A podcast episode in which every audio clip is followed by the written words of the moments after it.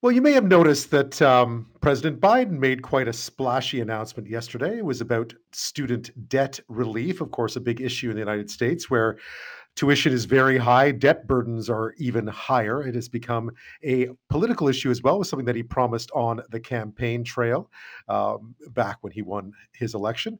Uh, and so he delivered on his promise. So, what it is, is about 40 million American students uh, will have their student loan debts forgiven to a certain extent. It's about $10,000 total. Not everyone qualifies, but it's a pretty uh, broad group of people, up to $125,000 uh, in salary for an individual, $250,000 US for a household. Uh, so it covers a big group of people. And the way Biden described it was he said it was to allow students to remove, quote, the load on their backs that is preventing them from moving forward. But over time, that ticket has become too expensive for too many Americans. All, all this means is the entire, an entire generation is now saddled with unsustainable debt in exchange for an attempt, at least, at a college degree. The burden is so heavy that even if you graduate, you may not have access to the middle class life that the college degree once provided. Needless to say, this has caused a lot of debate in the US. There are many who are against it, calling it, saying, listen, essentially, you're giving money to, you're punishing those who paid back their student loans. Um, it drives up the cost of tuition if schools think that student loans will be forgiven, so kids will borrow more uh, to go to school. And it's just downright unfair. And then, of course, there are others who point out that Biden's exactly correct. The burden of student loans unnecessarily hampers young professionals or people with educated college degrees from getting a start on life. So here in Canada, of course, those debates always spill over onto this side of the border. Uh, student debt total in this country is about $18 billion. Last I looked, there are more than 1.7 million student borrowers in this country, and the average debt owe, debtor owes about $26,000. It's a lot of money. NDP leader Jagmeet Singh weighed in on that debate today. Forgiving student debt is an economic driver. It's going to help young people it's going to provide them with an opportunity and it's going to do the right thing to support people who need help in this difficult time. NDP leader Jagmeet Singh there. So would debt forgiveness work here? Well, joining me now is Marie Dolcetti Koros. She's chairperson of the Canadian Federations of Stu- Canadian Federation of Students, and she's speaking to us tonight from Ottawa. Thank you for your time. Thanks for having me. So I know this has caused, uh, this has sparked a lot of conversations about uh, student loan debt forgiveness. Uh, but what was your reaction to the Biden announcement yesterday? I guess it's made quite a splash everywhere when it comes to this topic. Absolutely. Yeah, it's pretty exciting news. Uh, you know, folks have been organizing in the States for over a decade on this. And uh, thanks to the work of so many people, the Biden administration is finally recognizing some of the burden that's been placed on young people. So it's pretty exciting, I would say. Uh, but you know, I think sentiments vary, and people are definitely looking at uh, at what's possible here. Yeah, I mean that's one of every time this happens, the, the, the debate comes along, right? So you everyone understands that uh, you know the burden of student debt can be prohibitive for a lot of young people coming out of university. But then on the other side, there's always this talk of well, it it it inflates tuition costs, it um, you know rewards bad behavior for those who have paid off their student loans. Uh, how, how do you how do you square those two things? Uh, yeah, that's a, that's a great question. I think um, I think it's certainly important to remember that uh, uh, forgiving student loans is a really good place to start, but it's certainly not, uh, you know, the end of the road or the, the end of the conversation. Um, I think what we're really up against is an exorbitant uh, upfront cost to the ac- to accessing education. That is the problem. Yeah, certainly in the US, we see that. I mean, tuition costs are, are, slightly uh, more reasonable here in Canada, but in the US, clearly, affordability of education right off the top is the problem. That's why so many students get into debt. How bad is the burden? Um, I mean, how bad is the student debt burden in this country? You know it's it's pretty bad. And uh, we like to you know i think compare ourselves to the united states a lot and say it's it's you know things aren't as bad here as it is there. But i think it's important that we take note of this big step and actually consider uh, consider doing something along the same lines here. I think um, this is a reminder that you know student debt does not have to be the norm. Um, in terms of student debt here in Canada, not a lot of folks know this, but in July of 2020, student loans that were owed just to the federal government surpassed $22.3 billion. And the reality is that half of students studying in Canada go into debt to be able to attend university or college. So you can see that actually for a lot of folks access to post-secondary isn't even an option to begin with because taking on tens of thousands of dollars of debt isn't an option either. When it comes to to debt forgiveness though i guess this is kind of a particular issue because it there are you know there are those who go to school who take out student loans and then pay them back right? So there's always that argument that it that it penalizes them to some extent. Um, but from what you hear uh, within the federation how much is the burden of the debt itself? So when you start to forgive it how much does it ease the burden on those who are carrying that debt? That's a great question and i think uh, it's really important to remember that I, similar to my last answer mm-hmm. um, it's it's a first step. So the burden that is eased is significant because people are putting aside hundreds of dollars a month after immediately after graduating uh, to be able to start repaying loans and it actually takes 9 to 15 years for a single graduate to repay a student loan so that's 9 to 15 years of putting hundreds of dollars away every month. That's a lot of money when you're starting out, you know, when you're 22 and you've just graduated or when you're starting out. And then when we think about the reality of wages not increasing and the high cost of living, we're in a pretty untenable situation. A lot of students are faced between the choice of, you know, being able to afford rent uh, or being able to afford groceries. So I'm painting a pretty dramatic picture, but unfortunately, that's the reality for many students across the country. Yeah, I mean, I guess part of the solution here is to try to make education more affordable from the get-go because I, I think part of what people object to sometimes when it comes to debt forgiveness uh, and the, the program in the states is relatively broad i think it's $125000 is the cap for an individual $250,000 for a family to qualify for that $10,000 in relief.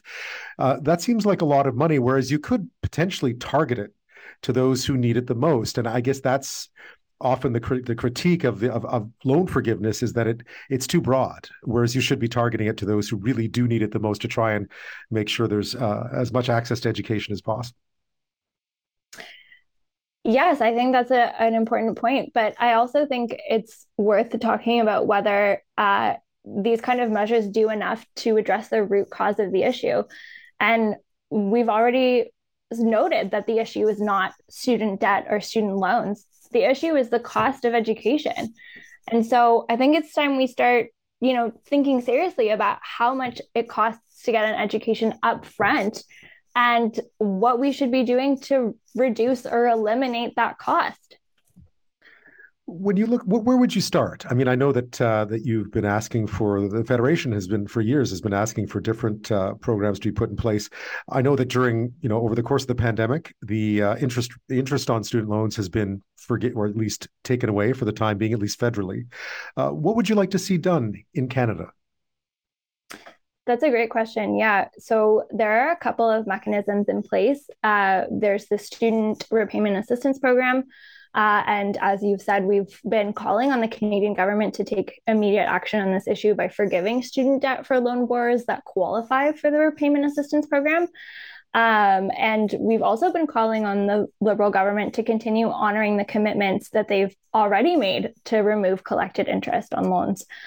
Um, but the reality is that these are mechanisms that already exist and they're not doing enough.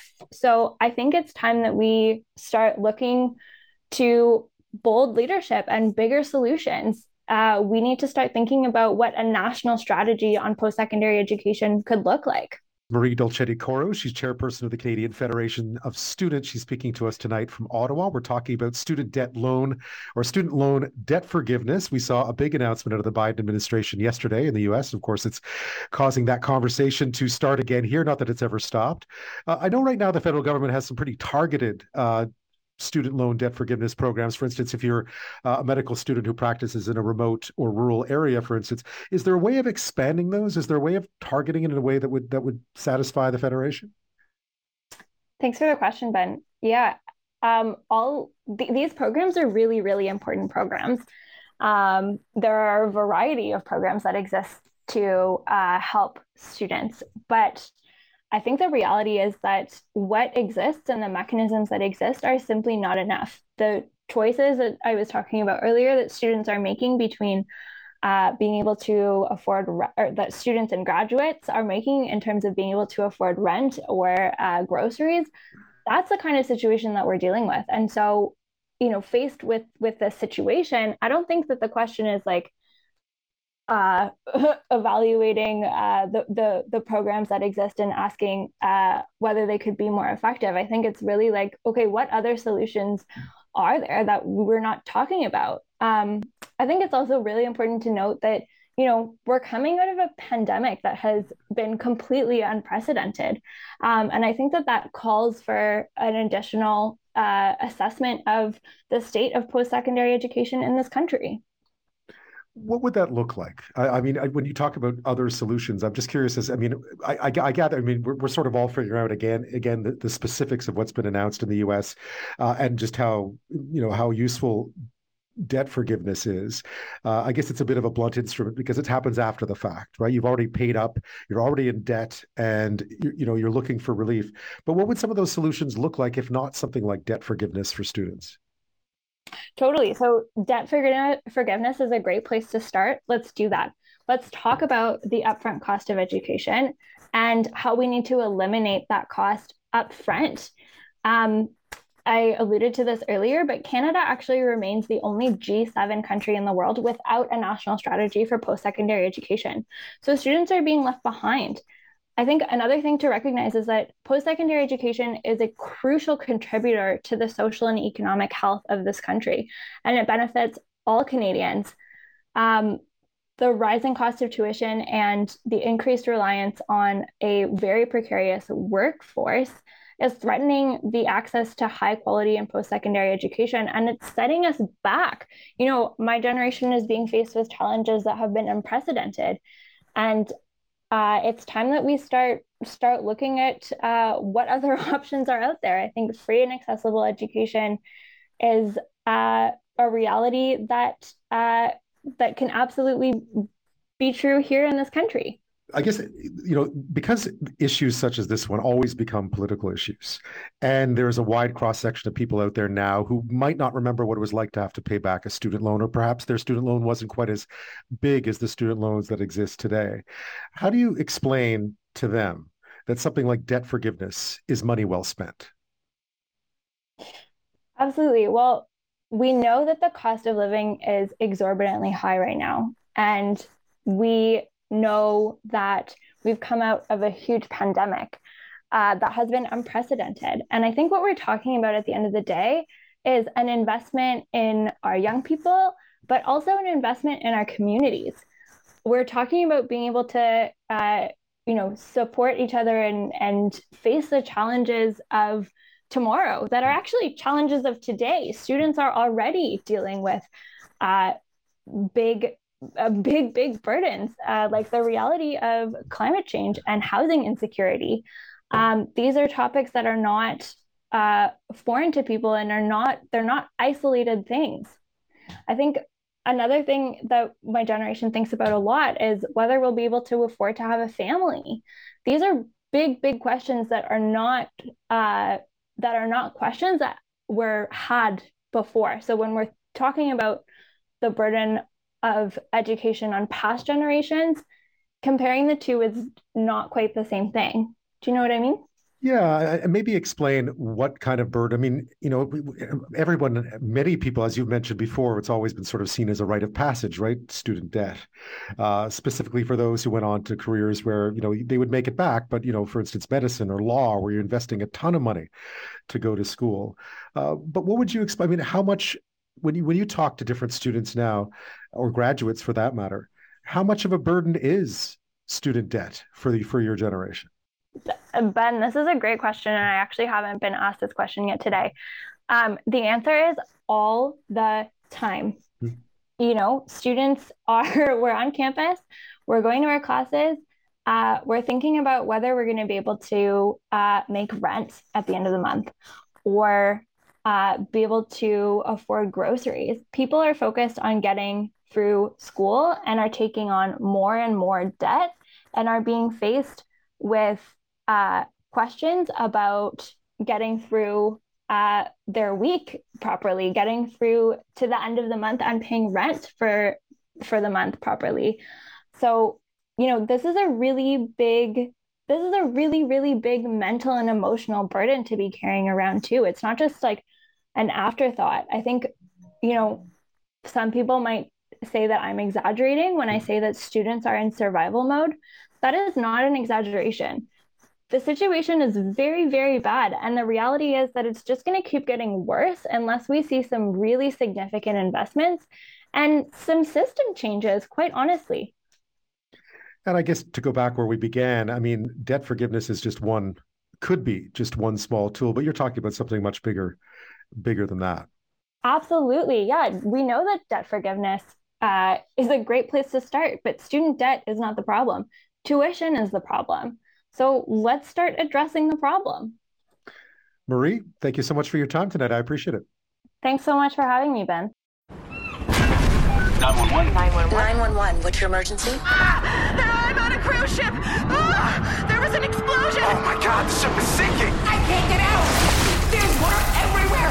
We're going down. I've got a lock on your location. Stay with me. Hurry, hurry. Hello? Are you there? Help is on the way. Angela Bassett and Peter Krause return in an all-new season of 911 on a new night. Thursday, March 14th on Global. Stream on Stack TV.